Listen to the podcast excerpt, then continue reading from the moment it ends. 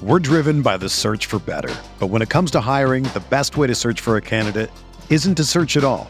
Don't search, match with Indeed. Indeed is your matching and hiring platform with over three hundred fifty million global monthly visitors, according to Indeed data, and a matching engine that helps you find quality candidates fast. Ditch the busy work. Use Indeed for scheduling, screening, and messaging so you can connect with candidates faster. Leveraging over one hundred forty million qualifications and preferences every day, Indeed's matching engine is constantly learning from your preferences. So the more you use Indeed, the better it gets. Join more than three point five million businesses worldwide that use Indeed to hire great talent fast. And listeners of this show will get a seventy-five dollars sponsored job credit to get your jobs more visibility at Indeed.com slash Blue Wire. Just go to Indeed.com slash Blue Wire right now and support our show by saying that you heard about Indeed on this podcast. That's Indeed.com slash Blue Wire. Terms and conditions apply. Need to hire? You need Indeed. Rippy Writes with Brian Scott Rippy. Transcripts can be obtained by drinking a fifth of bourbon, ramming your head through some drywall, and then writing down every thought you have. What's up? Happy Friday. I am Brian Scott Rippy. Thanks for tuning in to another edition of the Rippy Writes podcast. Got a great show today. We've got Greg's usual Friday picks and another edition of Fresh Cut sponsored by Skybox Sports. And then before we get to that, we're going to talk to Nick Suss, Clarion Ledger, Ole Miss beat writer. Just really kind of a rewind of what he saw from Ole Miss in Atlanta on Monday night, spinning some things forward into the Austin Peay game and beyond. Hadn't talked some football with my guy Nick Suss in a while. Uh, seemed like the perfect spot to have him on. Uh, probably wasn't going to contact the uh, Austin Peay beat writer if those guys exist. Respect to them if they do, and break down the uh, the governor's uh, offensive and defensive schemes. So a lot of Ole Miss football talk today, followed by Greg and I making our picks, and then of course on Sunday, Weldon and I will record a day after podcast. We'll probably take questions on the message board, social media, wherever. Send them in if you have them. So be on the lookout for that. And then we'll be back to a normal three pod per week schedule next week, because this one was a little weird, obviously, with the Monday night kickoff and all of that.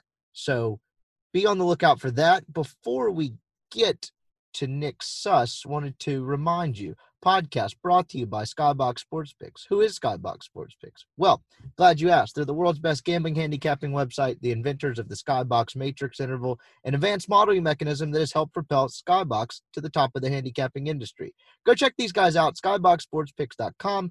Football season's ramping up. I know some of you probably tried to go out on your own last week, lost some money. The man's texting you uh, on Monday. Probably not a great feeling. You should be texting the man. Skybox can help you do that more frequently than anyone else. These guys are professionals.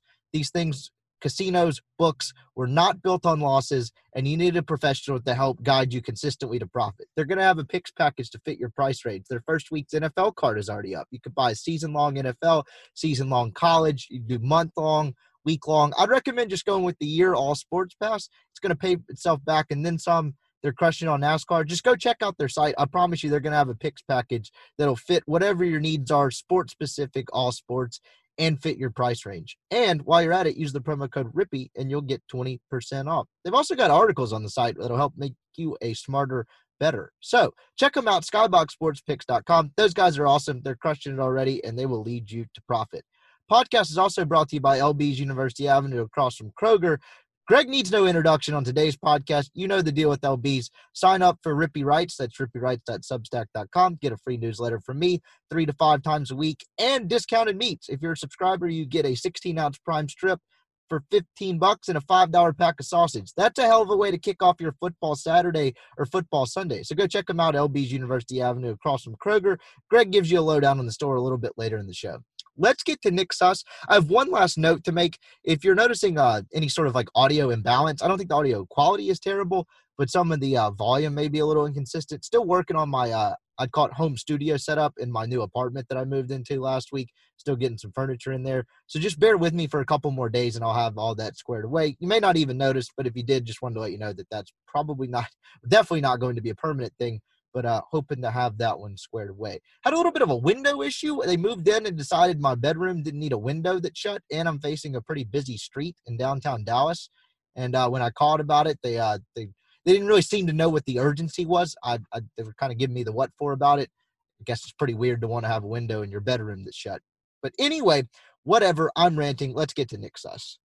All right, we now welcome on good friend of mine, uh, oatmeal raisin cookie enthusiast, Ole Miss Clarion Ledger beat writer, Thai enthusiast. I'm just naming shit here. Nick Suss, how are you, my friend? Long time, uh, long time no see. Yeah, buddy, it's been a it's been a long, long summer without you here, and now uh, we're into a fall where stuff's happening again. We we get to watch a sport. Yeah, so how are things on your end? That's kind of what I was going to ask you about in just a second. We're like, obviously, I left around this time last year. Like out of Oxford, I'd been, uh, you know, not with Super Talk for a couple of months at that point. And, you know, I was like getting out of the industry full time, and I was, it was easier not to miss it last year because just like the whole setup of the COVID cancellations and all that shit, it's like, this just seems less fun. I'm not saying going to say it's not fun, but it seemed yeah. remarkably less fun. Now we're back to normal. Obviously, Mercedes-Benz Stadium had full capacity, roof open, all that. What was it like just kind of getting back into a normal-ish college ru- football routine? Uh, I know Lane was on Zoom and all that. That I don't know if that had to do with COVID, him having COVID, or if that's just the policy of all games away from home. What was it like just kind of getting back to normal, doing your job like you're accustomed to?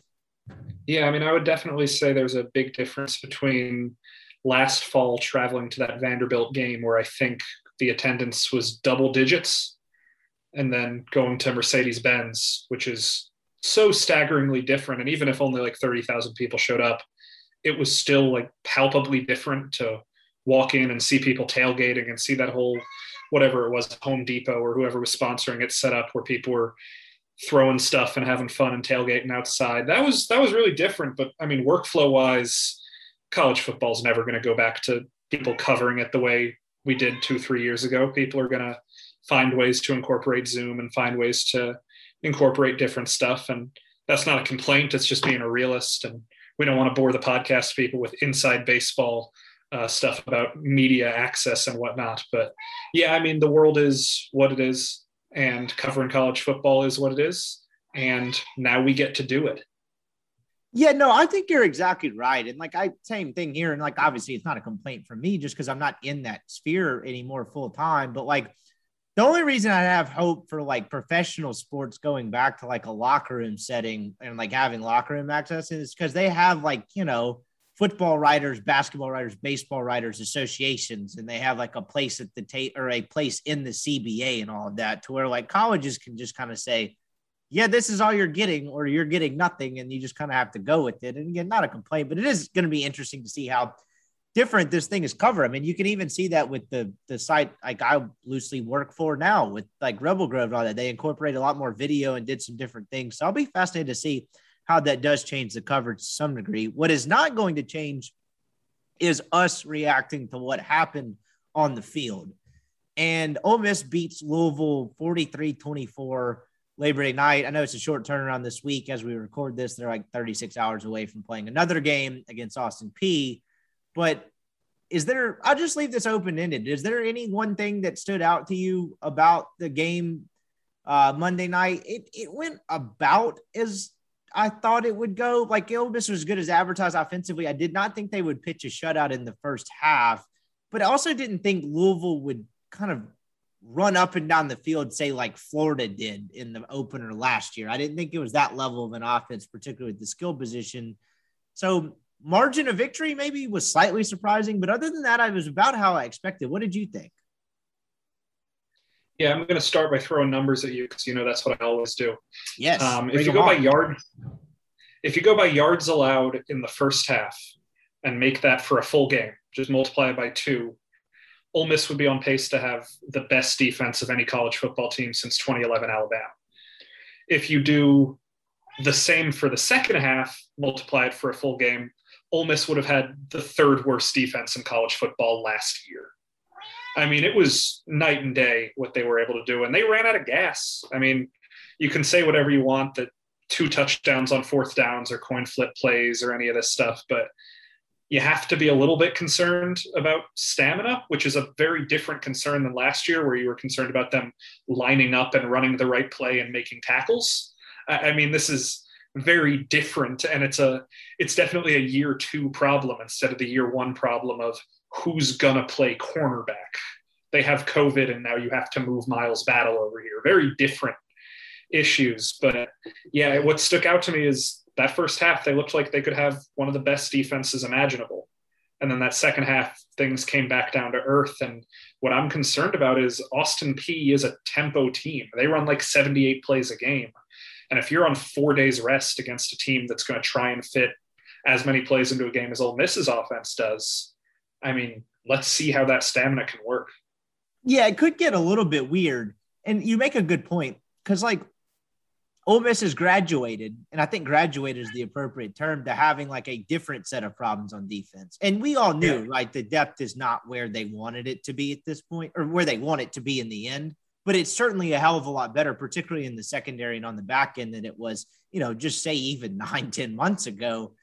And I, I agree, like, wholeheartedly. I, you know, if you're going to do the rebuttal to the second half, I guess half, you know, some of the rebuttal would be, well, you know, when you're up twenty-three nothing, you're just not going to play with the same intensity than when, when the game's in the balance. I don't know how much stock you would put into that. They also lost two linebackers to targeting penalties, which, like, they're not really cut out to do. Like, you know, we talk about the depth and it not being where you want it. You just all of a sudden lose two linebackers that you thought were going to be heavy contributors, and it, it's a different deal.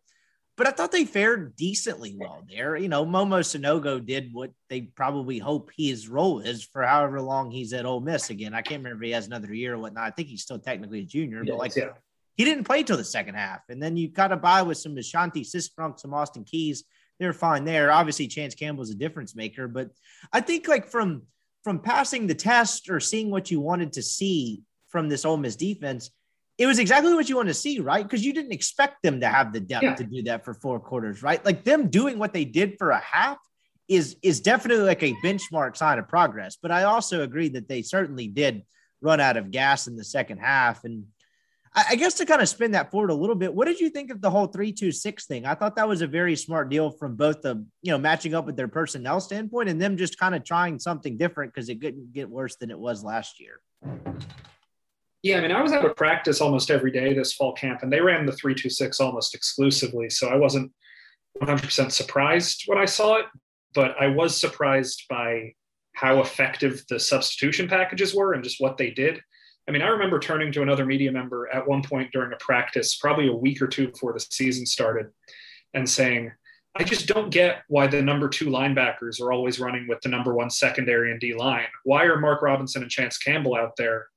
What, what's what are the number two? I, I don't get this package. They come out and that's what they're running opening day. And maybe those guys are the number one linebackers. Maybe that was a defense specifically designed for Malik Cunningham. And when you play, let's say, Tulane, if they have less of a mobile quarterback, or especially if you get to somebody like Texas A and M that isn't going to have as mobile of a quarterback, Um, maybe you don't run that three two six. Maybe you go back to more of a three three five. Maybe you go to more of a four two five. Whatever works, works.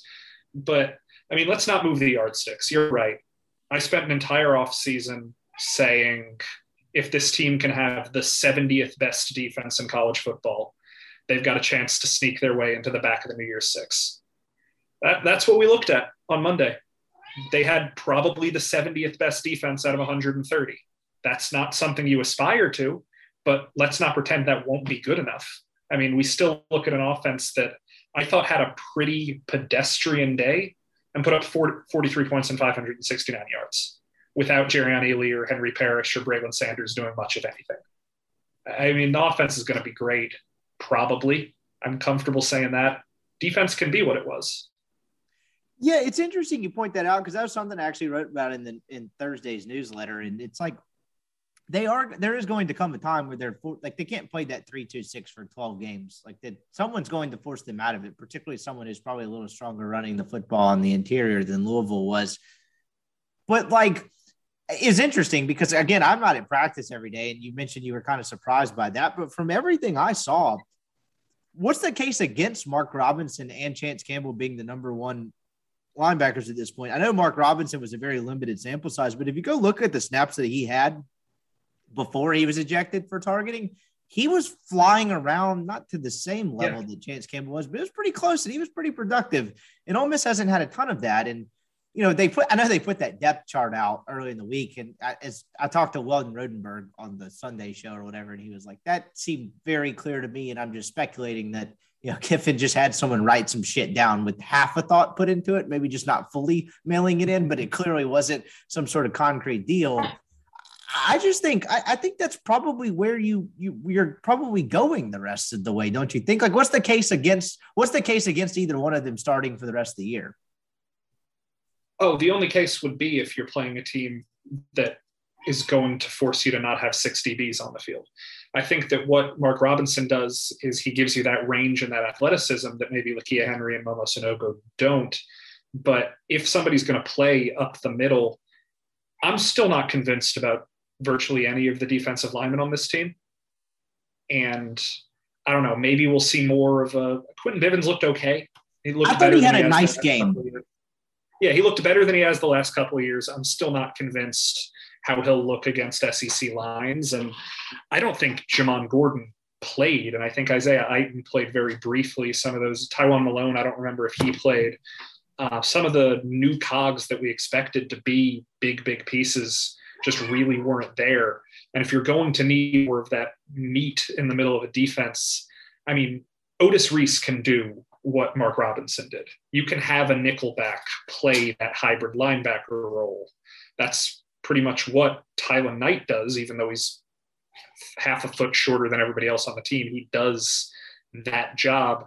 So if you want to have a cornerback do that role and have a meatier linebacker, you can make the case that that's why you would go back to Henry or Sanogo. Yeah, absolutely. I kind of agree with you on the defensive line as well. I thought Quentin Bivens had a pretty nice game, and I think it was probably more productive than what sto- showed up in like your typical – I mean, everyone says showed up in the stat sheet. I think he had like two and a half tackles, but I, I thought he was much more disruptive than maybe like you would see from the casual eye just watching it one time through. And I, I, but I agree with you the same way. Isaiah Eitan played like I think like nineteen, twenty snaps or something. Jamon Gordon did not play in the game, and – it's interesting hearing – I have, like, the luxury of hearing, like, Weldon Rodenberg talk about it every Sunday because he did recruit, like, a lot of this roster, and he was never very high on Jamon Gordon, or at least that's what he, he, he said on Monday.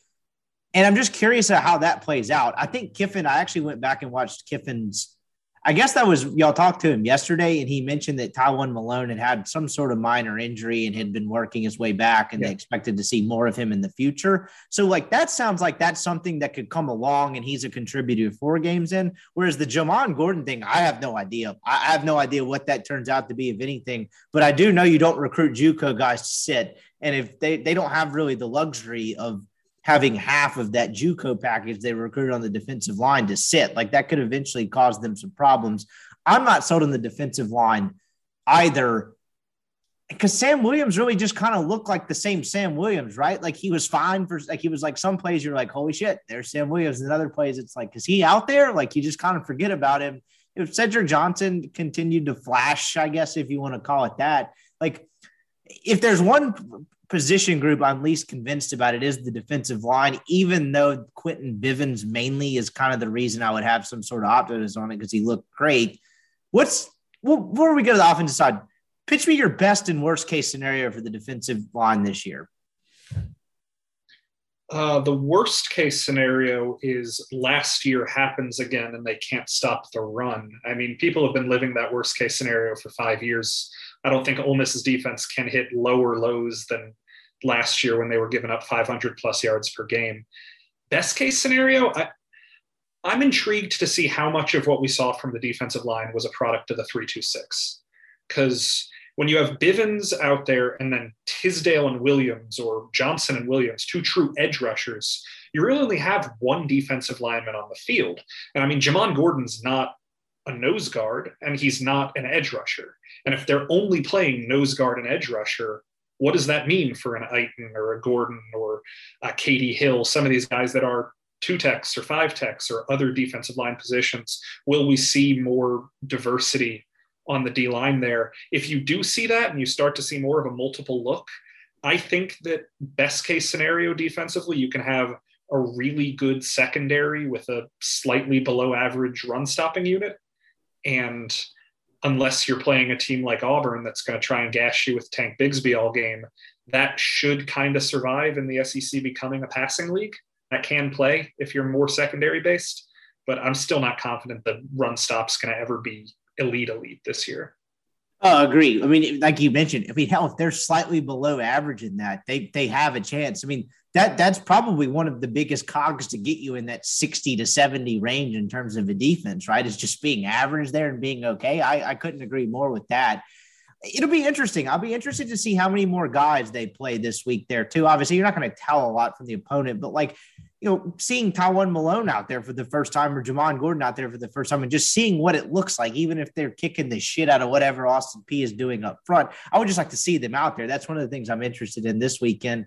Let's run to the offense real quick though, because I think you encapsulated it well a second ago where it's like they put up forty-three points and kind of had a pedestrian night. Like they weren't, it's weird to say, right? They had one hundred eighty-eight yards on the ground. I don't remember how many carries, but I think they were between like four and a half and five yards a carry, which is still quite good. But like they did struggle in some of the, particularly some of the like, you know, edge run concepts, whatever the hell you want to call it. They they struggle with that. I just wonder, what do you think? What do you, do you think? How much of that do you think is some of the offensive line getting used to playing together in the spots that they're in? And how much do you think is a real cause for concern? Because I would also place a little bit of it on the running backs. I mean, Ely didn't have a great night in terms of like uh, kind of staying on balance with contact, which is kind of the antithesis of Snoop Connor. And and it, Parrish was okay, but like, how, what did what did you make of the running game as a whole? Because it was kind of weird that they needed the whole twelve carries for fifty-five yards for Matt Corral. That was kind of important. Yeah, I think that the thing that really, really stood out to me about the running game was also the thing that stood out to me about the passing game, which was Louisville's whole goal was don't give up big plays. Louisville was pretty much playing keep away. They had people deep and they were saying they're not going to beat us over the top. And I think that's why Snoop was so effective and why Corral was so effective, because they're not trying to hit home runs. They are just trying to get six yards and run another play. But if that's what the game plan is going to be, if teams are going to make Ole Miss nickel and dime their way down the field instead of hit Braylon Sanders for a seventy-eight-yard touchdown, I think they'll take it. I mean, Dontario Drummond playing slot receiver or H receiver or whatever you want to call it looked super good over the middle, and Snoop Connor looked really good over the middle. And Jerry and Ely, three catches for fifty-one yards. He didn't run the ball very well, but he looked like the guy we thought he would, getting about eighty yards from scrimmage in this game. It's the offense has too many weapons to be concerned about some of those weapons not being ready week one. But let's be realistic. We've seen what one good game plan can do to this Ole Miss offense before. And if this is a game plan that can be replicated by a defense that, let's say, maybe could be a little bit more versatile than Louisville's defense was, I don't know. Maybe there will be one or two duds like there were last year. I, I think that you never want to be the team that's third in total offense and fourteenth in scoring. You, you'd rather be the team that can score every time and the yards are non-consequential. But maybe that's what this team is again this year, a team that can put up a ton of yards, runs a ton of plays, moves super fast, and scores in that thirty-eight to forty-five range, which will win you most games. And if you're hoping they graduate to something beyond that, uh, one of the more positive signs I imagine would be the fact that, that Corral didn't really try to force the issue. Like, I know that's a cliche, but like, hell, I mean, half the time he didn't really have to. I mean, Drummond was running so wide open. There was not very many tight windows to even be had. But like that one in the third quarter sticks out where they tried to hit Sanders on the double move and Corral's looking right the whole time. And instead of trying to throw it when you know, Sanders didn't really clearly have the separation. He just kind of shifted his feet slightly to the right and threw a way more difficult throw than it looks to, I believe that was Drummond on the left side. I think they picked up like twelve yeah, yeah. yards and like probably wouldn't be a play that sticks out naturally. I know it got like tweeted by some film junkies on Twitter or whatever, and it's somewhat more mainstream than you would think. But like that type of decision-making and behavior is probably pretty encouraging from the only question mark you had about Corral was decision-making, right? Like Arkansas put his brain in a pretzel last year with the whole drop eight deal and all that, and he really just tried to force it. I'll give him a little bit more of a pass for the L S U game because they were shorthanded. It was raining. Like he knew they had to score time, just trying to make shit happen. But like if you're hoping they graduate beyond what you said, like that's probably a pretty good indicator of their ability to do that. And then at the same time, the other thing you mentioned is like, if like you mentioned, the Ole Miss will absolutely take it. They nickel and dime it down the field, particularly if they're in a game that they're leading in the second half and the team is still going with the whole, let's just not give up big plays thing. I know Ole Miss is a tempo offense and they'll chew up a ton of clock, but they can really just beat you over the head with the depth they have at running back. And I think you saw glimpses of that uh, Monday night as well. I mean, Snoop Connor really got going second, third quarter. They didn't even give Kentrell Bullock a carry. And then, you know, Snoop and, excuse me, Ely and Henry Parrish didn't even have great nights. And like you still, they ended up, Louisville was clearly worn down in the second half. Ole Miss, because of the depth they have at running back, I think can beat you in a number of different ways, which is, I think, which makes this offense have a chance to be pretty damn good. It's funny because when you were talking about the defense graduating, here's that difference. Here's the difference between where the offense is and where the defense is. You say when the defense is up twenty-six to nothing, you're naturally going to lose some of that oomph. The offense didn't. The offense, every time they got the ball, looked like it was zero zero. And that's that graduation of they never took a foot off the gas. And if you want to talk about the one thing that's going to probably be a difference this year for Ole Miss when it comes to scoring points instead of eating up yards, I mean, let's talk about Caden Costa making kicks. Yeah, no kidding. Which is a thing that Ole Miss hadn't been able to do for three years. Uh, they hit kicks. And I still think Kiffin's going to be super aggressive on fourth down, and there's going to be a lot of two-point conversion tries and a lot of fourth and short tries. They were three for three uh, on fourth downs. Uh, they con- they converted a fourth down with less than two minutes in a game up by three scores. They're still going to be aggressive. But having this element where you don't have to go for a fourth and six from the twenty-four-yard line, that's going to change things. Let's just go ahead and address it because I, I had to call into Chase and Neil's post-game show for a little bit, and I was honestly just asking it halfway, being a smartass. What was the deal with the first extra point? Did did Costa have to take a shit? What what is that? I know they like hinted at the short long range kicker thing. Why did they do that? Like why is anyone they, other than Caden Costa kicking the ball? I think they galaxy brained themselves. I think that's really the only reasonable answer is that they really, really overthought some stuff. I had somebody on Twitter ask me, was this Caden Costa's job to lose? And I'm like, no, it seems like it was Kale Nation's job to lose, and he lost it. I mean, Costa was clearly the better kicker, and the dude was awesome. Co- Nation missed an extra point. I mean, just use Costa, and he's a really good kicker, it seems. That has to be put to bed, right? Like, they're not doing that again. You would think, because Costa kicked them four extra points. I mean, they scored a lot more touchdowns.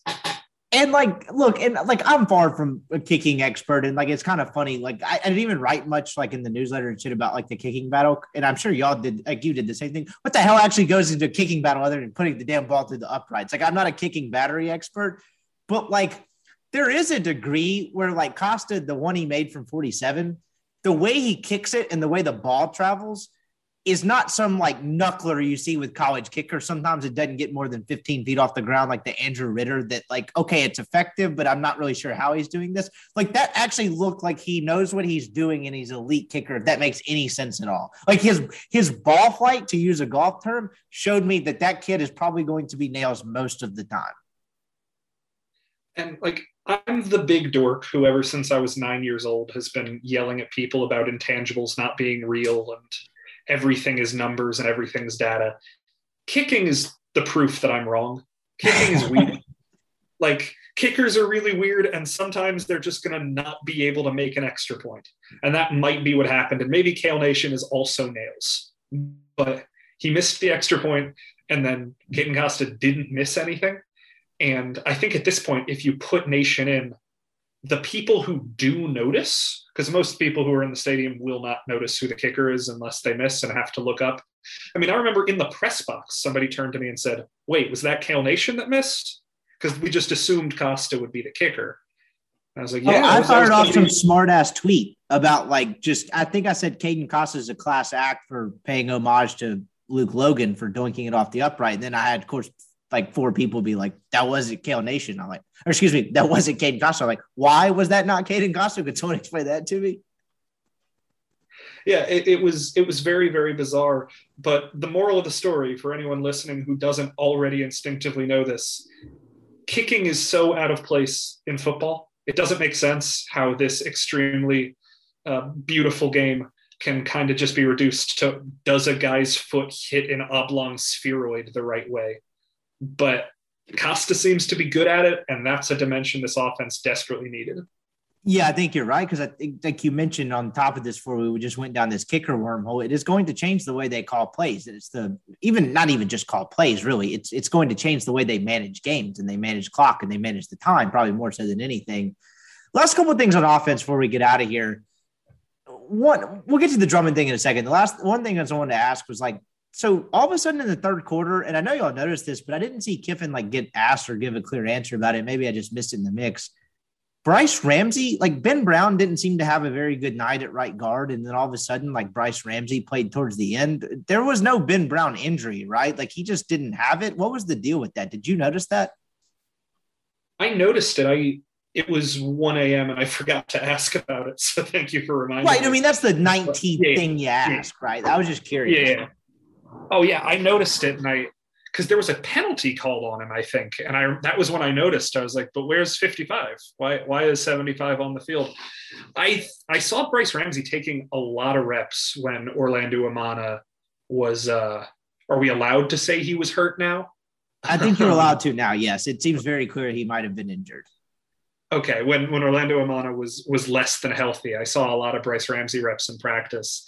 And it seemed like they liked what they saw. And also from Eli Acker, it seemed like they liked what they saw because the depth on the O-line was so unreliable that the few reliable depth pieces probably got some good looks. Maybe they were just trying to get him some reps in a in a blowout. Maybe they know what Ben Brown has and they wanted to see what Ramsey has. Or maybe Ben Brown didn't have it. I, I think both are possible, and I can speculate from either side and make a compelling argument because that's just being a good beat writer and a good liar. But either way, I, I do think that it wouldn't be shocking to see more than five offensive linemen play this year, but I don't think it's going to be very long. Ben Brown also had some injury stuff during camp. I, I don't think any of it was lingering there, but that does need to be mentioned. Yeah, and it does happen sometimes, right? Like, I like I don't want to make too much of it. I just thought it was interesting where all of a sudden it just, I mean, really from the end, like half, halfway through the third quarter, I'd say to the end of the game, it just really kind of became the Bryce Ramsey show. And like, I didn't know what the deal was. I knew Ben Brown had not had a great night. Of course, I am not equipped to tell you just how great or how bad it was, particularly off like the first time through. I just found that interesting. But yeah, I kind of agree. Like, you know, you kind of want to see what you have from a depth standpoint. I think they could be fine depth-wise on the interior. Now, if you start getting injuries at tackle, it's like, oh, God, like, where are they going to go from here? Because if you look at even just the half-ass depth chart they put together, not a whole lot of snaps behind the top end on the tackle slide. The last thing I'll ask about offense before we uh, before we get out of here and watch some N F L football, what did you think of the Drummond game? I, I did not have this penciled as the Dontario Drummond game, and it was interesting asking Weldon about it on Tuesday or whenever it was we recorded a podcast where it was like, I think I framed the question where it was like, what kept Drummond from being like what he was last night, last year? And Weldon was like, not really a whole lot. Like, you know, I know people wanted to see a lot more from Mingo, but in Drummond's case, it was just a matter of targets. When you have someone like Elijah Moore, there's only so many targets to go around. And he's like, this kid's always had great hands. He's always been, you know, a pretty somewhat physical guy, and he's a decent route runner. Like this is, this is not totally surprising. I just found the way they used him to be one, creative, two, kind of surprising. What did you think of his performance and how they used him? I mean, I'm just going to start off by saying, Dontario Drummond might be the best tight end in the S E C. He's just masquerading as a receiver. That dude just, they use him as an H-back. They use him as a tight end. They use him as a slot receiver. I think if he has an N F L future, it's in that role. Kind of like, uh, what was his name? The kid from Texas A and M, Ricky Seals-Jones, who went from receiver to tight end. Yeah, good call. At the pro level. But I'm going to recycle a joke from my Twitter account here because I know you do that all the time too. Um, most people run like side to side, and it looks like they're like actually moving their bodies. Dontario Drummond runs in the open field like he's avoiding Pac-Man ghosts. It's just very sharp turns, left, up, left, right, up, left. It's awesome to watch because you'd think that people would move diagonally if they're that good with the ball in their hands. But no, he is just the most angular runner I've ever seen, and it worked. He just turns ninety degrees, gets past a defender, turns ninety degrees again. And that was the thing that really stood out to me was I was watching from the end zone. The press box in Mercedes-Benz is behind one of the end zones. And so on that first drive, they were coming towards me. And the two big Drummond plays in that first quarter, I just saw them developing as they were happening. And it took all of my uh, power not to just stand up and think and just yell, no one's covering him. Like he's, he's, he's really open. When you see that developing live instead of from the sideline where the camera's at, you can really see how part of it was Drummond having a really good game. And part of it was, I don't know if it's play design or if it was Louisville making a mistake or something in between the both, but just nobody was near him for a lot of his big plays. And even the touchdown that call, got called back, no one was particularly close to him. And, and maybe he's just such an in, inescapably good route runner from the interior and didn't get slot reps with Elijah Moore last year. Or maybe Louisville made some mistakes and Drummond feasted every time. Probably a little bit of both, to say the least, right? Because, I mean, if you're – I imagine if you're Louisville, you're wor- a hell of a lot more worried about what Ole Miss has coming out of the backfield, Corral, and then obviously the Braylon Sanders element. But, yeah, I think you're exactly right. It's – you asked the question – I watched the press conference from yesterday or whatever it was. You asked the question, in a world where, you know, your fifth-string wide receiver, if he gets in and has a seventy-five-yard game, you ask him after the game. He's like, yeah, I knew I had that in me. Drummond was like, not surprised me. I didn't think I'd have that many targets. Like, I really appreciated the honesty of like, yeah, I didn't figure I'd do that, but whatever, it happened. It wasn't a lack of confidence. It was it seemed like just the sheer honesty of, yeah, I didn't figure I'd get the ball thrown away that much, but I just tried to make a play when I did, which I can appreciate. You know, if if that's kind of, it's interesting because one of the things I wrote about today was like, one, it's, would be so stupid to like co- try to compare what Elijah Moore did last year in a ten game S E C only season and compare it to one game of what Drummond did. But it is interesting to see the success that Ole Miss has had in the slot in one season plus one game in this new regime with two very different body types. And I'm just curious if you think that speaks to anything at all, or it just is a coincidence at this point. Time to pull back my bag of tricks and say something I've said in about three thousand radio appearances since Lane Kiffin's been hired. So the thing about Lane Kiffin's offenses is he tends to highlight one good player and figure out what their strengths are. All offseason, we thought it would be Ely or Sanders or something. Maybe it's Drummond. I mean, maybe yeah, Drummond exactly. is in this offense. But I will also point out, I think Shakur Pearson got one target and got like twenty-seven yards off of it. If they want to go back and throw some Elijah Moore plays, they have like a Kroger brand Elijah Moore, or maybe even better. I mean, Ja'Carr Pearson got one target. I don't know how good he is, but they have somebody who can do that. And there's this guy who plays slot receiver who used to play quarterback, who I spent a lot of time talking about this offseason, who also looked okay. I mean, they have targets over the middle.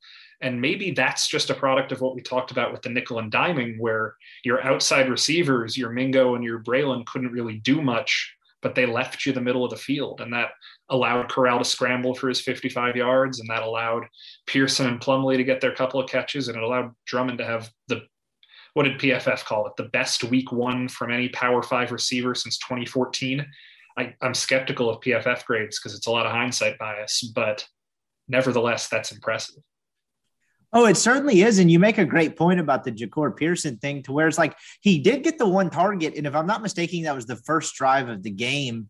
And then so. If you look at his snap count, I think he had like, it was somewhere in the low teens, if it was double digits at all. And all of that came in the first like sixteen, eighteen minutes of the game. And I'm just curious, I'll be, will be curious, particularly with him and Plumlee, to see if that was just a product of, like you mentioned, Lane Kiffin loves to feature one guy, and whether that's a season-long thing in this conversation remains to be seen. But obviously they saw this Drummond thing was working, and they're like, we're just going to stick with this. To whereas it opens up kind of a larger conversation about, like, if Ole Miss does have legitimate threats on the outside, and you believe Sanders is one, if you, Mingo can become one, you have some really interesting pieces in the middle, and that could just make them all the more dangerous particularly if you can solidify Mingo as some sort of consistent threat. Obviously, I know you got to cover the guy, but if that guy has like one game, I imagine the next week, the middle of the field would just be that more wide open. Cause there's only so much you can, like, there's only so much a fucking a defensive secondary can stretch. Like that, that seems to be a real catch twenty-two for defenses.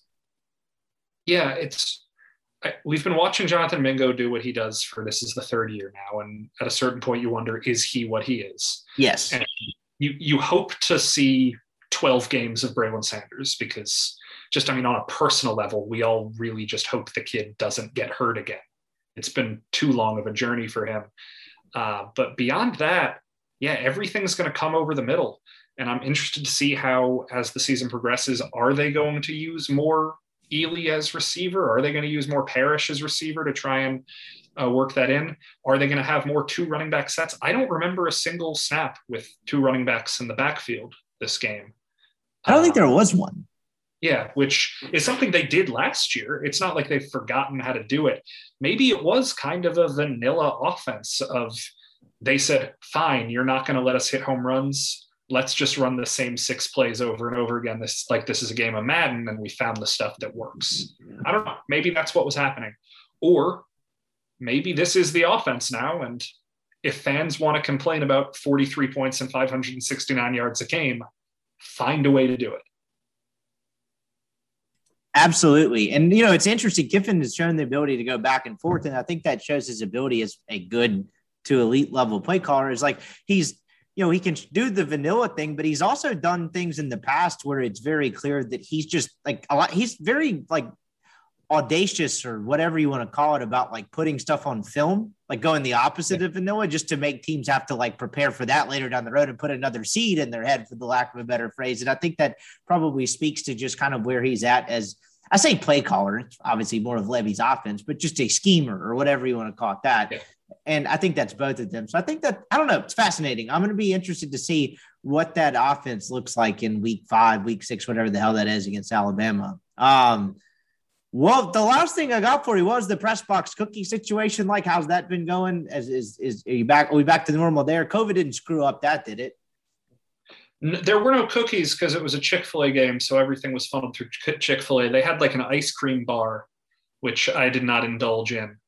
What a but, disgrace! You know, I haven't had ice cream in like twenty years, right? No, I did actually. We're, I might have known that, but there are so many things I've known about you that I've either tried to forget or just happened to forget by accident. What's the ice cream deal? You're not an ice cream guy? Oh, it's it's really simple. Where I was like seven or eight years old and my parents took me to Brewster's and they said, let's get ice cream. And I said, I don't like ice cream. And they said, sure you do. And I said, no, I don't. And it's been twenty years and I'm still sticking to it. I mean, there's a chance I like it. There's a chance that in twenty years I've proven I don't like it. But Uh, yeah, no, just that much stubbornness. If you want to know what the snack situation is, uh, I know this is audio, but I'll show you on Zoom what I've been snacking on next to my desk. Just a giant family-sized box of Count Chocula cereal. What is Count um, Chocula? What do we, what do we got going on there? Is that Cocoa Puffs type of deal? Is that British? We where are we where are we getting that? You never heard of you never heard of Count Chocula? It no, is no. Uh, they, they around Halloween every fall they sell three types of like monster brand cereals. So there's like Boo Berry, Count Chocula, and Frankenberry, maybe. Uh, and they are like Lucky Charms-ish, but flavored. There's marshmallows and there's chocolatey and there's berry flavors. And when I was in college, uh, U G A had an all-night dining hall that had a gigantic cereal bar. And me and my friend Cody would every single night, just from like eleven p.m. to one a.m., eat as much cereal as we could while we were decompressing from being dumb college students. And so I saw him last week when I was in Atlanta and he gave me a gigantic box of Count Chocula as a gift. And now to go through the meme, I have to actually eat a whole box of Count Chocula. He is Nick Suss. He is a cookie connoisseur, cereal connoisseur, great beat writer, good podcaster, sworn enemy of ice cream. I think I've covered your entire resume there. I appreciate the time, dude. We'll catch up here again, I'm sure, in a few weeks or so. But uh, I appreciate the time. This was fun, and uh, be well, my friend. Yeah, you too. Anytime you need me, I will be around to mildly annoy you with the weird things about me. And that was Nick Suss. Appreciate his time, as always. And we will now go to L B's Greg hopping on to make our picks. Got our first N F L slate up, college slate. Uh, the way Greg and I do this, basically we just run through ba- every N F L game, kind of pick five that we're keyed in on that we call our locks. And then really most weeks we'll pick the S E C games in college and then maybe some other marquee matchups. We're not good at this. We just do it for fun. Have fun shooting the shit on a Friday. Fade us uh, if you must. If you ride with us, you probably need to get your head examined. So anyway, enjoy these picks. All right, we now welcome on Greg the Meat Sharp Jones for our week two edition of Fresh Cuts presented by both L B's and Skybox Sports Picks. Check them out, skybox sports pick dot com. Uh, as football season gets rolling, their first week's N F L card was there. Go check out the futures package. If you're into wagering, uh, check them out because they are going to have a picks package in your price range, and they are the professionals. We are not the professionals, but we enjoy doing it anyway. We've got a full slate of N F L games to get to. The first real week of, uh, of our uh, fourth year of doing this segment as we rode through a full N F L slate and some S E C games. What's up, dude? Oh, man, is this fourth year that we've done this? It's third or fourth. I lost count, so I just rounded man. up. Time flies when you have fun, you know. So, uh, yeah, uh, just getting ready for the uh, first home game in Oxford this weekend, and uh, should be a pretty good crowd, and uh, just like I said, ready for to pull some trigger on some action and win some money this week. Yeah, so you beat me to where I was going. Where uh, what's going on at the store? What's uh, is game day weekend any different than like what's game day weekend like for you guys? Any different than a normal weekend? I imagine it's got to be a little bit. Just kind of give us a lowdown on what's going on up to L B's. Yeah, uh, well, I mean, we uh, just got done doing all the sausage for the weekend, so we're stocked up with some fresh sausages. Just got a bunch of sauce done, some sausage off the smoker, uh, did some spicy Hawaiian, some new smoked uh, pork sausage, uh, did a new lamb sausage for the weekend, and uh, got some fresh seafood. And, uh, yeah, uh, the, you know, the football weekends are kind of different. Uh, we're actually going to be open from ten to three on Saturday. Uh, it's kind of like Friday night lights around here. So whenever the Rebs play, you know, we close up shop and go check them out and go watch the game and go enjoy ourselves just like every other Ole Miss fan. So, um, yeah, just ready. Uh, usually Thursday and Fridays are pretty busy. People coming into town, getting all their goods for the weekend, and then uh, heading back and getting ready for the uh, getting ready for the Rebs on Saturday. Yeah. So, do you? What's your plan of attack? Like after y'all shut down the store, do you just catch it at the library? Do you go in the stadium at all? What is your kind of routine? Man, I usually uh, I usually go to the library to make sure the uh, all the books are in order and uh, everybody and everybody's uh, reading and having a good time. So uh, yeah, I mean I, I'm I'm a big library guy because I like to watch uh, other games going on on top of the Rebs. So uh, yeah, I usually try to weasel my way into the library and uh, uh, catch catch a couple games, and uh, hopefully the Rebels won't have any trouble this weekend with Austin Peay. And uh, but yeah, there's a bunch of good games on this weekend. Yeah, there are. I think uh, the Rebels will be safe. I don't know if that'll necessarily go into our picks. We might just throw it in as a fun one. Last thing, though, before we get to the picks, the uh, I've kind of almost spilled the beans on the tent I grew up going to, kind of getting around the open flame loophole. But for you guys, like for people that can't grill in the Grove, what is kind of the go-to at L B's for something that's either already prepared or something you can make without having a cop ruin your day? Yeah, I mean, I would think, you know, some of the smoked sausages, that spicy Hawaiian, that smoked pork sausage, um, the L B's hot dog uh, is always a really good uh, choice. Um, but I would say, you know, try to get some of those stuffed mushrooms, the uh, cream cheese and ribeye sausage and the spinach and cheese, and just go ahead and put them in a little sheet pan and bake them in the oven, and then just, you know, eat them, eat them, and uh, take them to the Grove. But Uh, yeah, it'd be awesome to fire up a you know a big smoker in the middle of the Grove and smoke some meats in the middle of the Grove, but that's not happening for sure. Yeah, I uh, that's the one uh, the one downside to the Grove. So check them out, L B's University Avenue across from Kroger.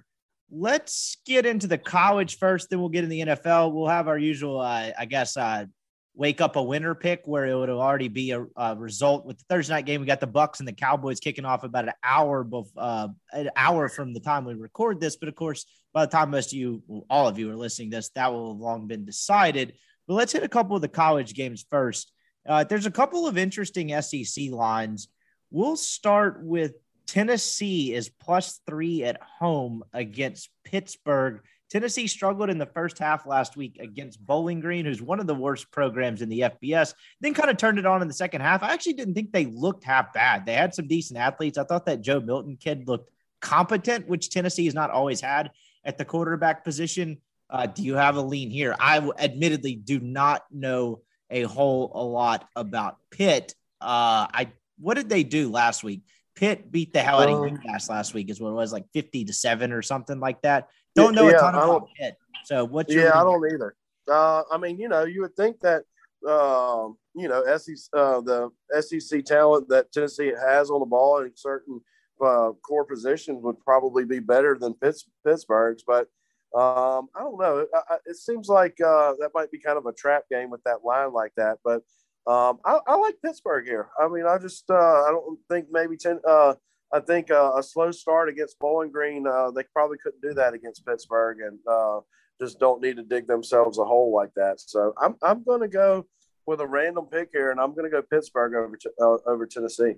I have no idea what to make of Tennessee this year. I have no idea how competitive they'll be, no idea how many games they'll win. But this is an important one, and this is kind of something we talked about with Charlie Burris of A to Z Sports when we did our season preview series. Like, Tennessee needs to win these games because it's going to become a lot tougher sledding in S E C play. Uh, I like Josh Heupel as a coach. I'm really not even basing that off of, obviously, one week last week.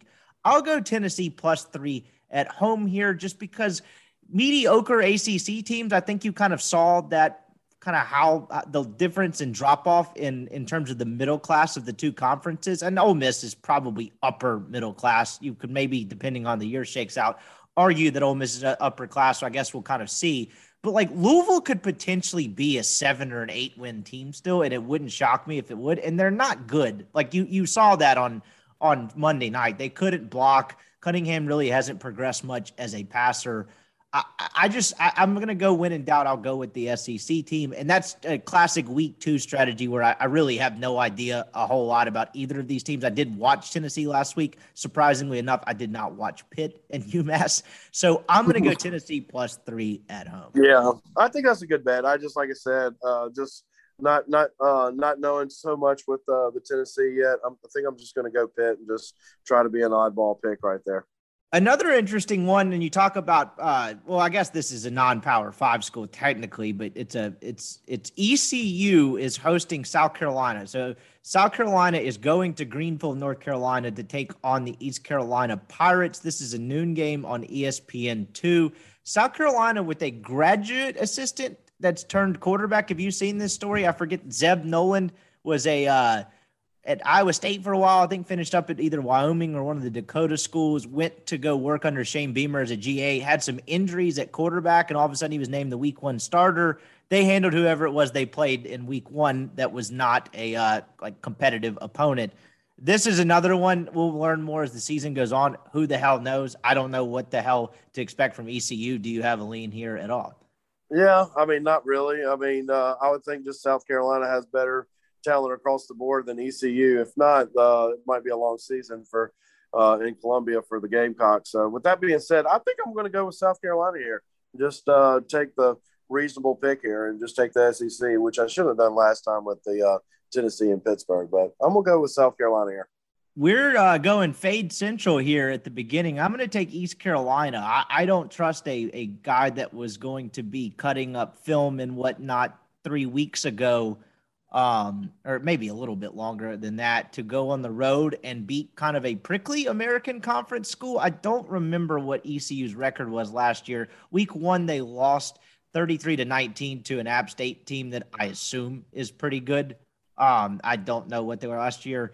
Uh, but so I'll go E C U here. I'll take the, I'll take the points and being at home. That's again, what the hell are we doing? If you're actually wagering on that game, which is the disclaimer we put every week, we don't obviously wager on all these. Like if you're, if you're wagering on that one, uh, God help you, man. That's a, yeah. that's a whole yeah, other. Uh, Google that eight hundred number. Yeah. So I, uh, I guess I'll go East Carolina here. I'm honestly, it's week two and I'm struggling to kind of find some decent S E C lines. I don't really have much interest in picking Georgia U A B. A and M is minus seventeen on the road against Colorado. That's kind of an interesting one. That's a lot of points for a Colorado team that should be competent, even though they're not good. Uh, let's just go ahead and let's hammer that one. What do you think? Colorado beat Northern Colorado thirty-five to seven last week. I think that game was close for like a couple quarters. Like I think it was one of those where Northern Colorado just kind of ran out of depth and gas. But I think that game was close for about two quarters. Again, have really no idea what to make of Colorado uh, at all. So I, yeah, I don't know. I don't know much about their head coach, Carl Durrell. What that? I can't remember. He came from. Where did that guy come from? Buffalo? No, I want to say he was an assistant, like U C L A or something. I I can't remember. Either way, whatever. Um, don't yeah, really know what to make of them. That is a lot of points, though. You're going to lay the Aggies on the road? Yeah, I mean, I think Texas A and M's a good club, but, I mean, you know, again, seventeen points on the road. I mean, uh, I hope those uh, A and M players stay at the hotel and not venture out into downtown Colorado and visit one of those shops, and uh, that affects their uh, about affects their playing Saturday. So uh, I, I, I like I like uh, the points here. I think uh, too many, so we're going to go with Colorado in the points. Sounds like you're banking on Haynes King being on the edibles. I, that, that's a bold strategy. I'm not saying it's a it's a bad one. I'm just uh, I'm going to go with you, though. When you go to Colorado, why can you not? Why can you not stop and make sure uh, make sure everything's fun? It's a fair point. I don't have much of a rebuttal to that one. I'll go Colorado, though, with you on this one as well. Uh, I just think it's a lot of points. And, like, that could be A and M up twenty the whole game, and then Colorado throws some sort of garbage time touchdown, and it's like, okay, I probably didn't deserve to win that ticket, but you'll take it. So, whatever. I'll take the seventeen points at home as well and go with the Colorado Buffalo. Don't have a ton to add to that one. Let's get into an S E C matchup and then get into what might be the marquee S E C game of the weekend, which is not the, the conference matchup. The S E C matchup we have is Kentucky minus five hosting Missouri. Uh, Missouri did not look great last week. Eli Drinkwitz was uh, not not happy with the way his team played, and understandably so. Uh, honestly, I thought this line would be a little bit more. I am maybe I'm a sucker, but I will go all over Kentucky minus five. Yeah, I'm going to go with my first lock of the day for sure. I, I like Kentucky a lot. Um, they, you know, um, been with the quarterback situation that they uh, that they you know had. I think that quarter is he the transfer from Auburn? Is that am I right on that? No, this is the kid from Penn State. That Joey oh, yeah. Gatewood actually ended up at U C F with uh, with Gus Malzahn. Okay, yeah, no, I um, I like uh, and Kentucky's sneaky good, you know, and they uh, are coached properly and. Uh, well coached, so I, I like this, and I really think this is going to be a, a real easy game. Like you were saying, you would think that it would be like ten and a half, give or take, but I think the uh, number's a little low, and I like Kentucky a lot here. Yeah, it's kind of funny to say someone has to finish second to last in the East. Like, obviously, Vanderbilt. My God, did you see that Vanderbilt score last week? E T, uh, East Tennessee State beat them twenty-three to three. Someone's got to finish second to last in that whole mix. And I, I think Missouri is probably your most likely candidate. I think Kentucky's going to be pretty good if they can continue to get decent quarterback play, which they, they flashed last week, which you have not seen. There was a, they play in that game where the kid threw the ball and his name is escaping me as I'm blanking on it. Uh, like a thirty-five yard spiral down the sideline.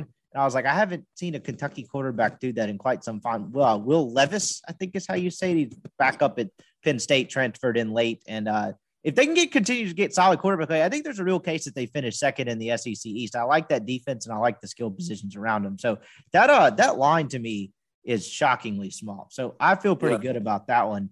I didn't explain to the rules to the listeners out there. I was going to save all five locks for the N F L, but we'll roll through all these games, and then Greg and I will be awarded five locks apiece, which will count more than our normal bets. So we'll we'll add up each week what our record is, and then we'll add up what we were on our locks, which is probably the games you would actually wager on. Obviously, you're not wagering on all sixteen N F L games or what it is, but we'll give each other one this week in college as well. So you use yours there.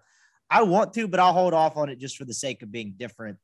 The next game we have is Arkansas hosting Texas, an old Southwest Conference rivalry that uh, when Arkansas and Texas, excuse me, when Texas and Oklahoma join the S E C is probably going to quickly turn into a real rivalry. I don't know the state of both programs at that point, but uh, these two schools have a little bit of bad blood. I'm kind of right in the center of it in Dallas. Um, definitely, definitely some rivalry potential here rather than the forced A and M Arkansas one they've tried to, to try to force down our throats over the last half decade. Arkansas is plus seven at home. I got to say last week, one of our losses, we were both all over U L L. I knew it was probably a little bit too good to be true. I was pretty impressed with Texas. That's not a bad U L L club, and they handled them uh, pretty handily. I know they allowed up a little bit, some points at the end, but like that was a that was a good team in Stark's debut that they handled like pretty routinely. Uh, Arkansas fairly pedestrian win over Rice, thirty-eight to seventeen. K J Jefferson looked okay. Uh, where do you go in here? Because uh, I think I have a lean, but I'll let you go first.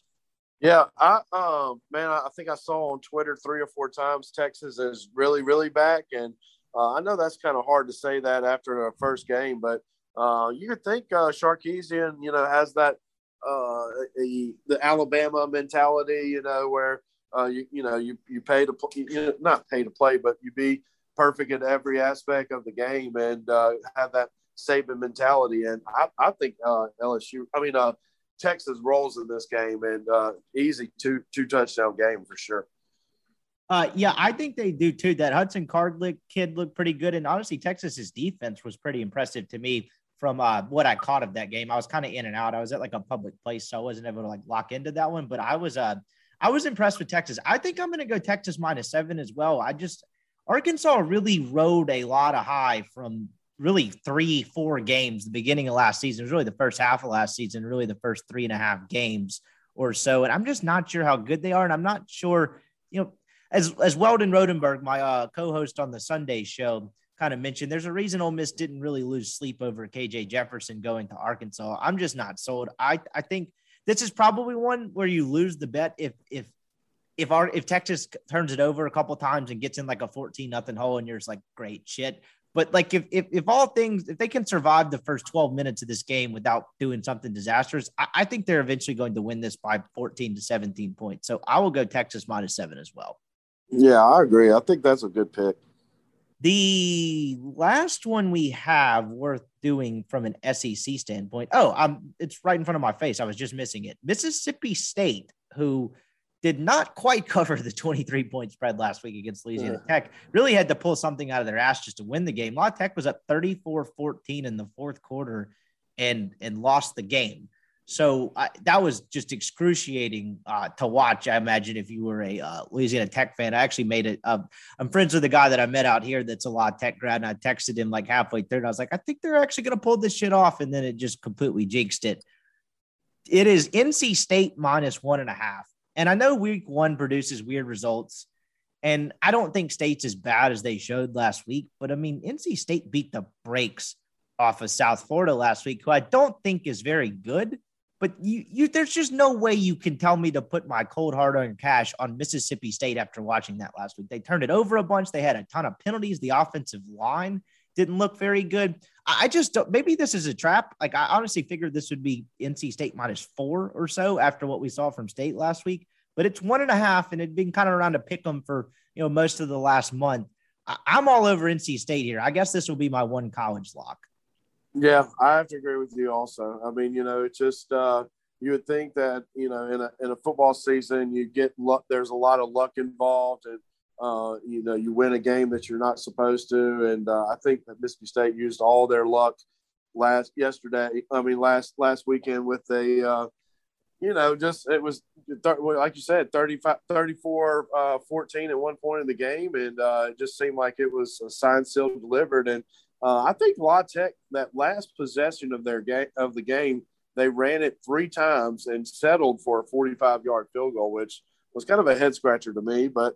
Uh, you know, I guess you have a lot of faith in your kicker to knock one down uh, on the road, uh, to, uh, uh, but it happened, and uh, you know, State came back and won. I, I just uh, this just screams North Carolina State, you know, all day long. So I like it a lot too. We'll go a couple more before we go to the N F L. Probably the most important Cy-Hawk game in the history of the over hundred-year-long rivalry. This could have serious college football playoff implications, even if not directly, like. It's Iowa versus Iowa State. And what I mean by that is, is you're going to have Oklahoma and Ohio State presumably vying for the playoff. And there's a chance that they meet one of these schools. I don't know if Ohio State plays Iowa in the regular season. I'll have to look that up. But there's a chance that Iowa State plays Oklahoma a second time in the Big twelve title game. And there's definitely a huge chance that uh, Iowa plays Ohio State either for the first or second time in the Big ten championship game. And, you know, if one of those or both of those schools have one loss, like, I think that Big twelve championship, Big ten championships that have been kind of an afterthought in the past are probably going to end up carrying some weight because of the opponents in them in both Iowa and Iowa State, who I think are pretty good. So even if you don't think either one of these clubs is going to vie for the playoff, it could have some secondhand effects out of some conferences that are going to, you know, just kind of hope and pray to get one team in. And that's, I think, both of those leagues. So you've got, it's in Iowa City, if I'm not mistaken. I don't think, wait, do I have this right? I want to make sure. No, excuse me. The game is in Ames. It is Iowa State minus four and a half at home against Iowa. Uh, Iowa looked like the better team last week. They blew the brakes off of Indiana. That was probably our safest win of the week last week. I was all over that. Uh, I think you went Iowa as well. Um, But then Iowa State is kind of notoriously vanilla earlier in the year. If you read anything to Matt Campbell, I think it was like sixteen ten against Northern Iowa. Some of that had to be intentional. Uh, I'll open it to you first. What, do you have a lean here? Yeah, I mean, I like Iowa. I mean, I just, uh, I mean, nothing against uh, Iowa State's head coach, who I know that there's some S E C. He's had some S E C, um, you know, uh, whispers about joining, but uh, I mean, I think he's uh, pretty. Seems like he's pretty hot, uh, happy at Iowa State, and has turned that program down around to be a top fifteen, top ten uh, program. So uh, I, I just like Iowa. I just I think they're just solid. They're always solid on defense, and you know always have a uh, solid offense. And uh, I just you know it should be a really good game. I think a field goal is going to uh, is is going to come down to a field goal. So I, I I like to have the the points in this game right here. I haven't looked at the public money, but I imagine just based off the results last week. And again, there's always that rule. Don't really trust week one results. Weird things happen. I'm just going to go against all logic, and I'll go Iowa State minus the four and a half here. I'm just going to go with the team that looked worse last week. They get it at home. You know, it's not terrible. You're not having to cover a touchdown or anything like that. I agree that Iowa looked like the much better team last week, but I'm literally just kind of going in the face of logic because that kind of shows you what this stuff does to my brain. Just kind of puts in a pretzel, always looking for a lean that doesn't make sense. So I'll go Iowa State there minus the four and a half. Two more quick ones before we get to the N F L. Uh, Washington travels to a couple interesting Pac twelve, Big Ten non-conference games. Um, I Michigan is minus seven at home against Washington. Washington lost to who did they lose to last week? It was like Montana. East, yeah, they lost to Montana, which doesn't seem great. I guess that was the uh, first, the first time Montana beat uh, Washington in like one hundred six years or something like that. Something some ridiculous number. That seems like a long time. Yeah, I mean, yeah, that's a, that's a century. So I mean, you know, if people make it a century, then that, they're doing pretty good. Yeah, so I guess I'll go Michigan minus seven. Yeah, I like Michigan a lot. You know, I just uh, with that being said, you know, the, uh, not to take any away from Montana, and I'm pretty sure they're a well-coached fo- uh, football team, and uh, you know, but uh, to lose at home first game to uh, is Montana even F B S? They are not. Oh, so there you go, even worse. So with that being said, you know, Michigan looked good. I know they lost their uh, wide receiver, and that might hurt them, but. Uh, you know, Harbaugh's, you know, kind of on the hot seat. He's uh, he's not been really uh, producing in the last couple of years, and I think he's going to have to do something with it this year. Last one before we get to the N F L, Ohio State hosts Oregon. Oregon had some trouble with Fresno State last week, but came out. I think they won that game by touchdown. Iowa State looked pretty sluggish. Uh, Stroud did not look very good at quarterback for about two and a half, three quarters of that game, then seemed to kind of figure it out. Uh, I, you know, people, it was a standalone game. People always want to overreact. Like, you know, one of these teams that's in the kind of the upper tier of college football, the, the kind of five, six teams that vie for the playoff every year don't look completely dominant from the opening snap on opening weekend. People just kind of overreact. So I'll go Ohio State minus fourteen here, 'cause I, I just don't believe Oregon's very good. Yeah. Uh, eh, man, that's a lot of points, you know, for, uh, for, you know, kind of marquee matchup between two conferences. Uh, is this, are, are they going if they affiliate each other? Is this going to be eventually a conference game? Oregon and uh, Ohio State, I doubt it. You, yeah. you got you got some inside info there. No, I, I mean I thought that you know the Big Ten and the Pac twelve and the Big twelve and the Big twelve was kind of co- trying to combine to make you know making a like their own conference.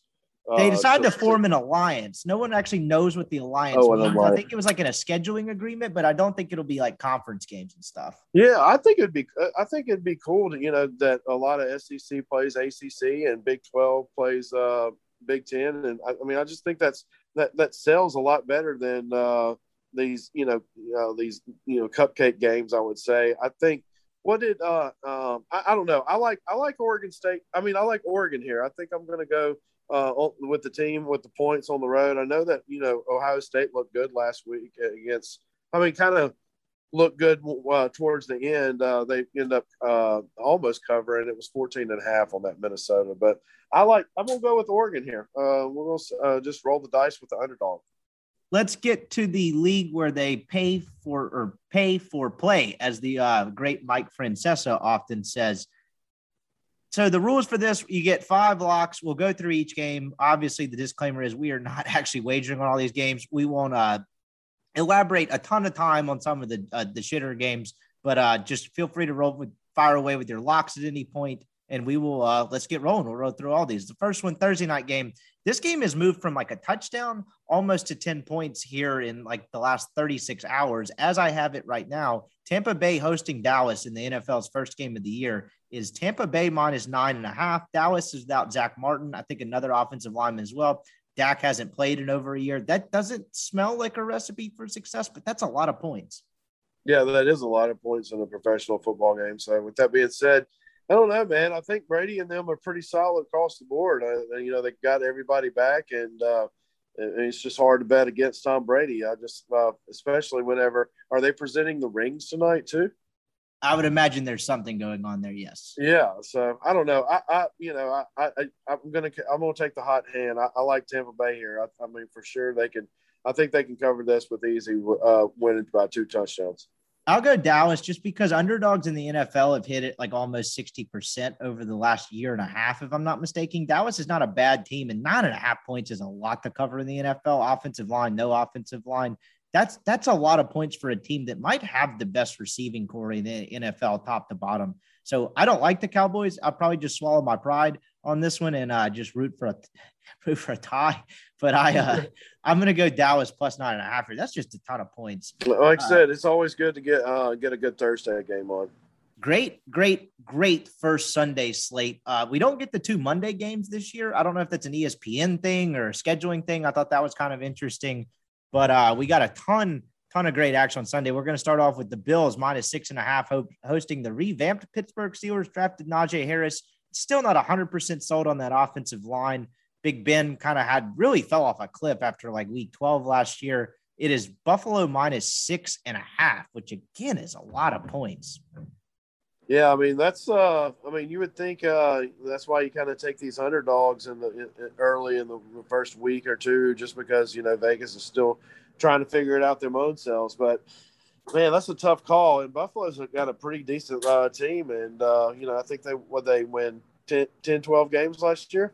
Yeah, they won the division. Josh Allen probably going to be an M V P candidate this year. I believe he is the odds-on favorite to win the M V P this year. Uh, added Emmanuel Sanders to an already improved receiving core that includes Stephon Diggs. Pretty good defense, but there was at times a little bit uh, shaky towards the end of last season. I'm going Pittsburgh here. Uh, I think Buffalo's a better team. Week one always produces very weird results in the N F L. Uh, I could see Pittsburgh stealing this game outright, honestly, and it ended up not making any sense towards the end of the year. So I'll go Pittsburgh plus six and a half. Yeah, I'll, I'll go with you on Pittsburgh too. I like it. Let, let's go with these underdogs. Well, uh, Carolina, the Sam Darnold Bowl. They uh, Sam Darnold revenge game. First game is a Carolina Panther. He is minus four at home against the New York Jets. I think the Jets are obviously going to finish last in the A F C East. I think they have some potential to be kind of a fun garbage times team. Zach Wilson can really sling it, obviously. Uh, Elijah Moore there. Hopefully uh, some good fantasy implications there. But I, I, the Jets just have – they're full on rebuild. I don't see them being overly competitive here. Um, but so I'm going to go Carolina minus four. I'm going to bank on Sam Darnold really sticking it to an organization. He probably felt like screwed him a bit with all the dysfunction around them. So I'm going to go Carolina minus four. Yeah, I think we've never won with the Jets or betting with the Jets or betting against the Jets. I don't think we've ever well, won. Well, remember, we banned though we banned ourselves from picking either New York team for a while last year, and it took us like two weeks to break our own rule. You remember uh, this? And then I think at one point oh, yeah. you locked the Jets' money line when they were still winless. Yeah, I was like, never doubt the professional athlete, and I think they lost by like three touchdowns. Uh, no, I like Carolina here. I mean, I think uh, Sam Darnold, uh, you know, uh, probably a good, good comeback game and uh, first game with a, uh, a new team, and uh, why not be uh, uh, playing against your old teams? Uh, so let's uh, let's go with Sam Darnold to light up the Jets. Next one, here's a great game for you. I'm sure everyone will be locked in this one. Houston Texans hosting the Jacksonville Jaguars. You know, there was probably some sneaky potential for the Jags to be like a sleeper in what is a really weak uh, A F C South. And I say that as someone who loosely roots for the Tennessee Titans. I would qualify myself as a Titans fan. I don't really get worked up on Sundays about any team, uh, depending on what side you have, but you get what I'm getting at. I'm, I'm not like a, the Titans winning or losing does not really affect my Sunday. Yeah, you're not painting your face or, you know, painting your body and going to the games on Sunday. No, I'm a red zone guy. And if I have a second T V, I'll have the Titans up. If they're a standalone game, obviously I'm locked in, but I'm flipping back and forth at best when they're playing in the noon slate. But, you know, it was kind of some sneaky potential there with Jacksonville, Trevor Lawrence. But then, like, throughout the preseason, it's very clear they're just hoping he doesn't die. I don't think they're going to be able to block for him at all. But that said, the Texans are the worst. The Texans are the worst team in football. Uh, I guess maybe you can consider the Lions. The Texans are plus three at home against the Jaguars to open the N F L season. Uh, My God. That, yeah, that's. Uh, I guess that's a. Uh, Uh, make sure you have a half gallon of your favorite beverage in front of you while you watch that game. Uh, no, man, no, no. I, if you I, watch that game, you need you need to go get checked out. Yeah, for sure. Uh, I, maybe the under. I mean, do we have to bet, bet a side? forty-five and a half. That might be the best way to go. There's no way there's forty-five points. I'll tell you what, though. I'll just be the guy that, th- that lobs the turd in the punch bowl. Texans plus three. Why the hell not? I'm getting three points at home. They've spent all season just getting shit on as a collective organization. This would be one of those results in week one where it's like, how did this happen? Yeah, I'll go with you on the home team. Yeah, we'll just we'll just roll with the Texans. I think that the that they're going to be our Jets this year. We're uh, we're going to have to probably ban ourselves from them. That's good. Both of these teams. That's going to end up becoming a problem. We might have a, a, an entire A F C South ban, honestly, with the whole Carson Wentz situation. The Titans are always good for a stinker. Just put that put that in your uh, file that away in our files for this podcast, because that's that's certainly a chance that that progresses Uh, into some sort of A F C South ban, because that division, the Titans better win it, or it's just like, dear God, what are you doing? Um, speaking of my Tennessee Titans, they are hosting the Arizona Cardinals, and they are only a field goal favorite. It is the Tennessee Titans minus three at home in Nashville. That makes me nervous. It's a sucker line, but whatever. I'll hammer it, use my first lock. I love the Titans minus three. I think the Cardinals will probably end up being pretty good. I think they'll be improved defensively, but Kyler Murray took a lot of hits last year. I don't think Kingsbury's a very good coach. They regressed towards the end of the year, and in a very tough division, he's by far the weakest coach, that being Kingsbury. And Murray's a small guy that didn't get protected well. So I'm going to go Titans minus three here and use my first lock.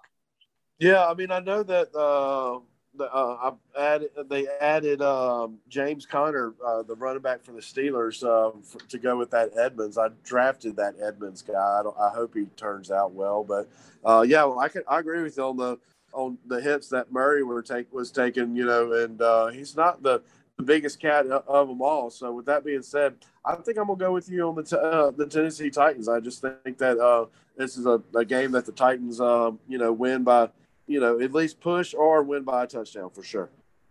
Here's a game that probably when they made the schedule, you weren't like, oh, this is going to be tasty, but this actually has potential to be an awesome game. The Washington professional football team is hosting the L A Chargers. Uh, Brandon Staley, the head coach for the Chargers now. Justin Herbert really looked like a, uh, a a very, like, potentially a top five N F L quarterback in his future with a pretty incompetent coaching staff last year under Anthony Lynn.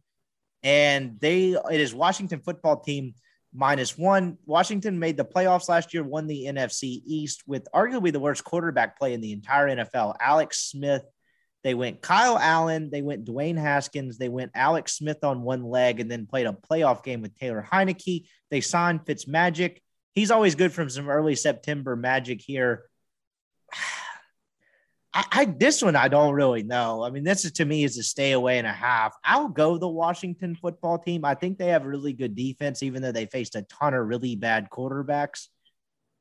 Actually, I'm I'm switching it up. I'm going Chargers. I'll take Chargers plus one on the road. I just think they're a better overall team.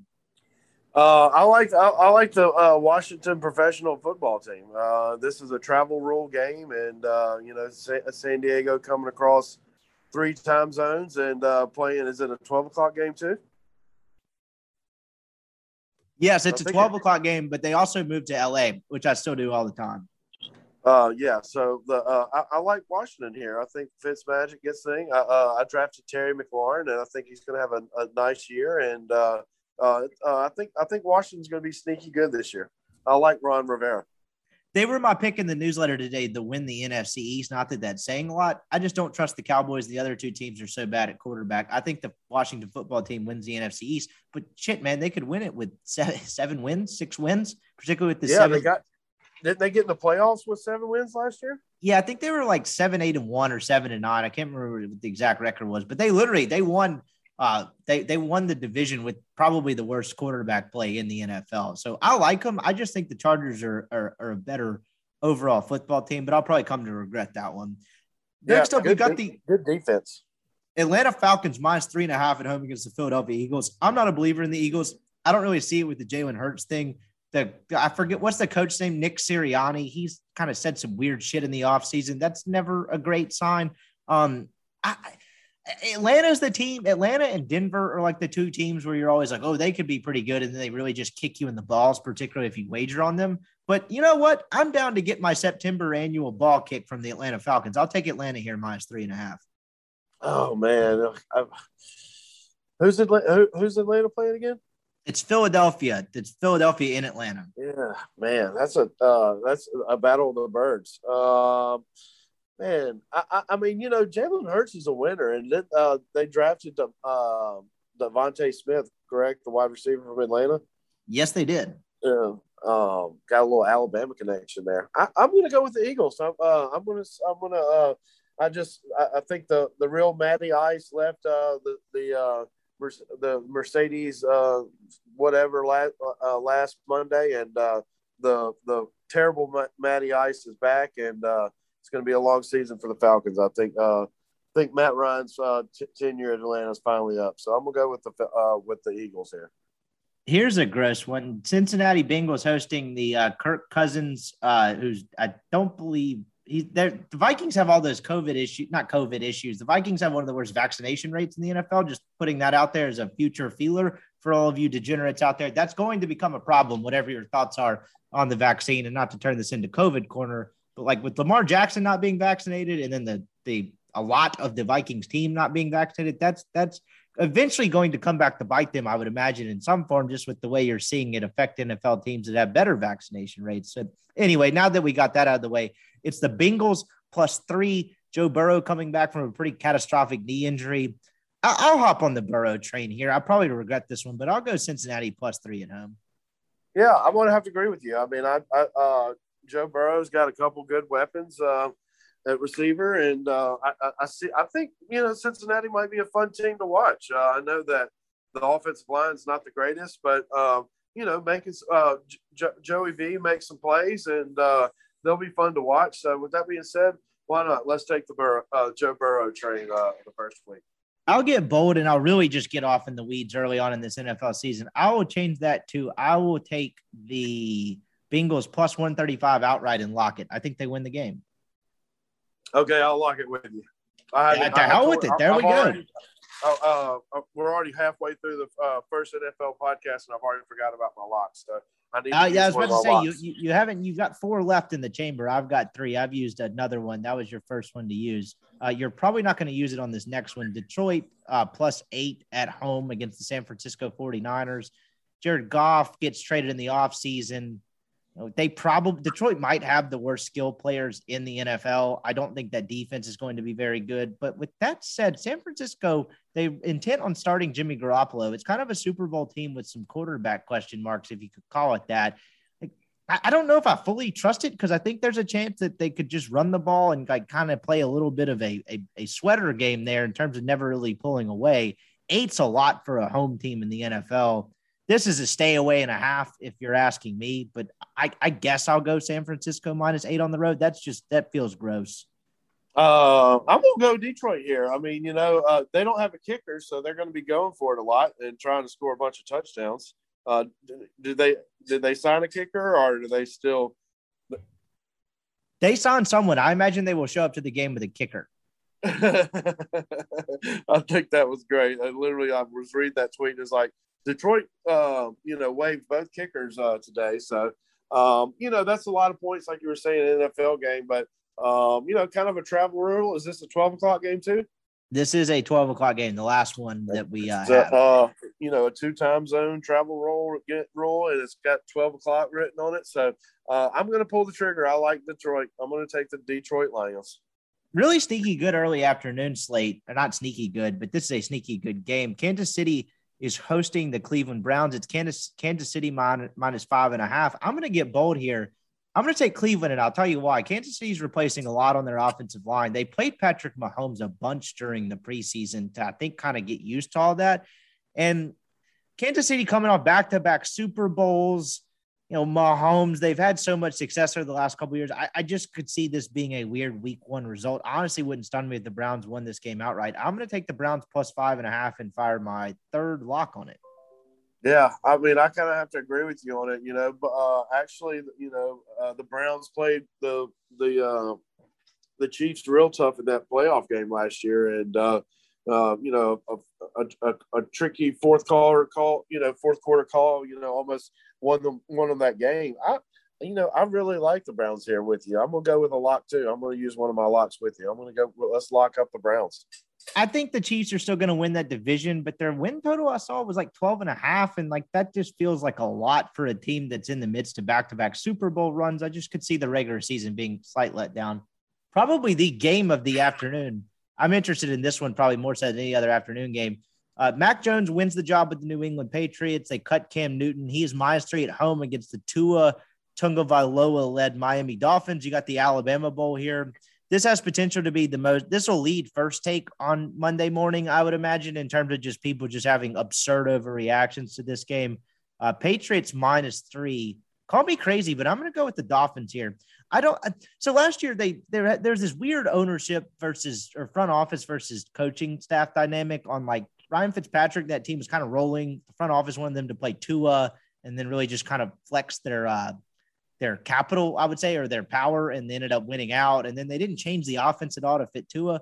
I guess what I'm trying to say is I watched Tua in college, and what I saw in college was not what they did with him last year. And if they cater to any sort of his strengths at all, he's going to be better. I'm higher on Tua than most people. I'll go Dolphins to win this game outright, actually.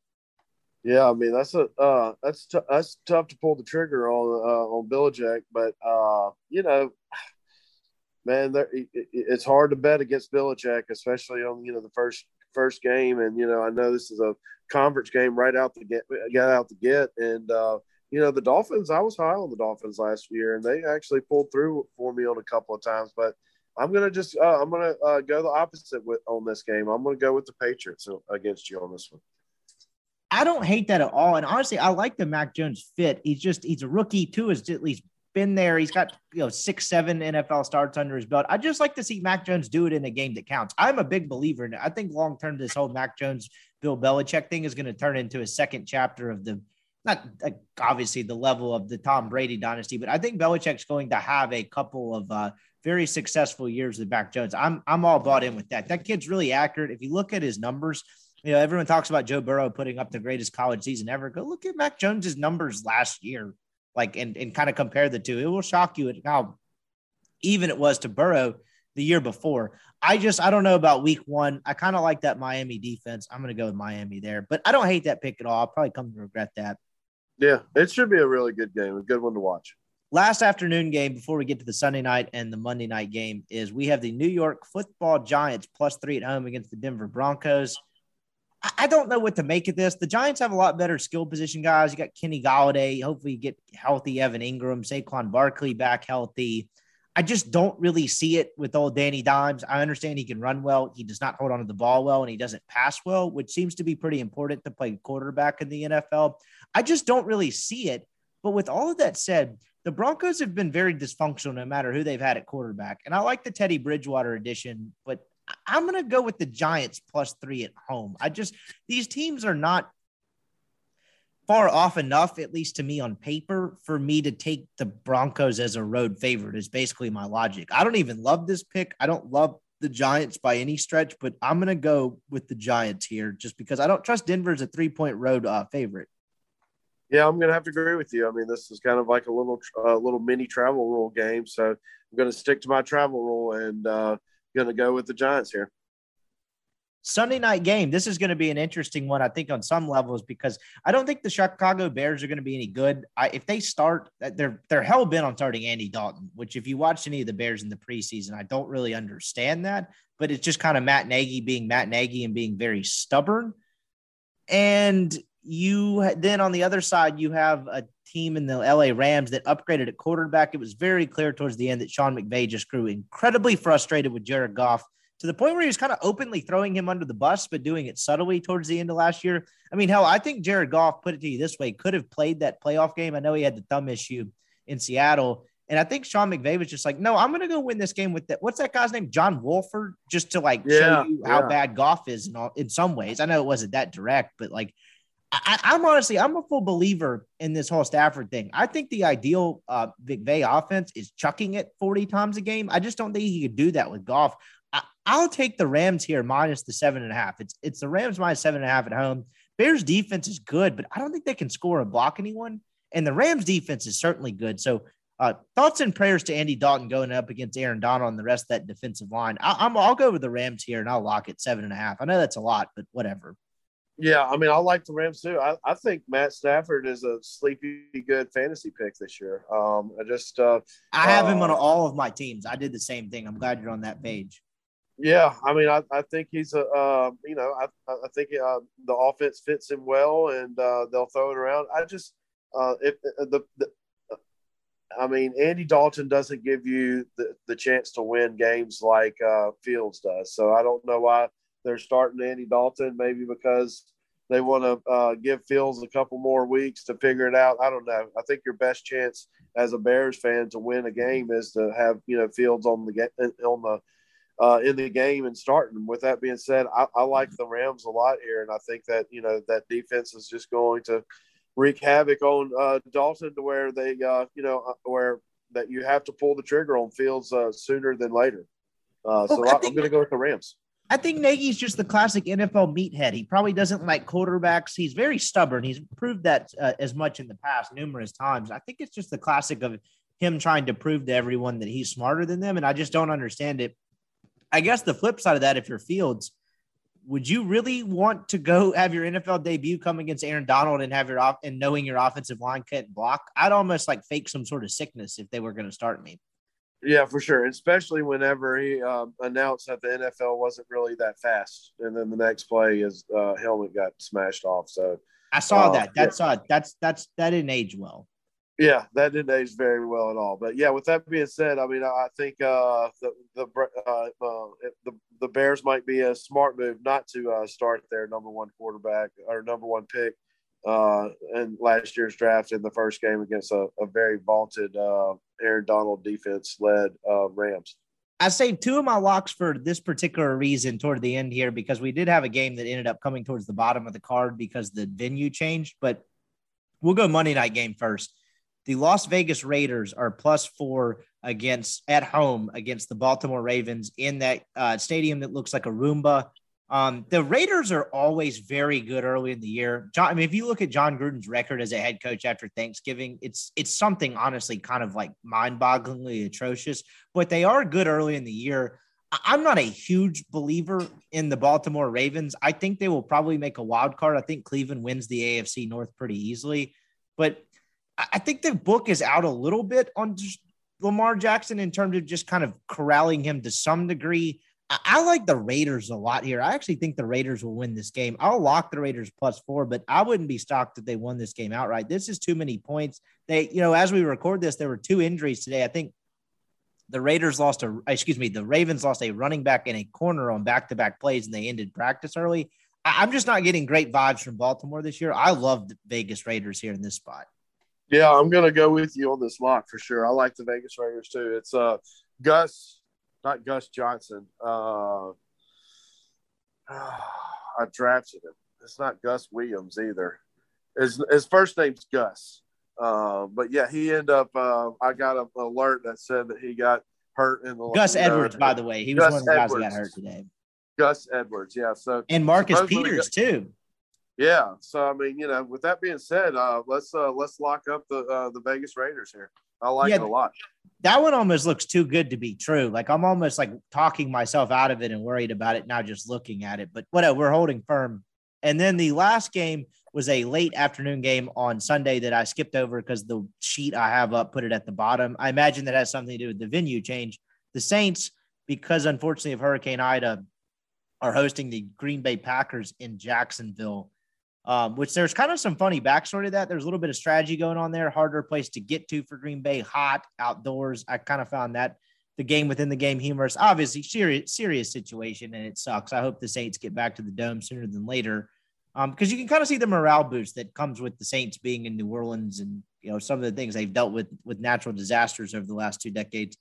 It's the Saints plus three and a half at home against Aaron Rodgers and the Packers in a season that part of me wants to think Aaron Rodgers is going to have one, a farewell tour. And I mean, farewell to the Packers. I don't think he's retiring, but I think it's clear that this is his last ride with the Packers and combined with like a little like F U tour. But then if they start like oh and two or like two and three or something, isn't there a world where he just throws in the towel and's like, to hell with this shit? I love the Saints here. I, I think the Saints are going to win this game. I, I would take, I'll lock the Saints as my final lock at plus three and a half.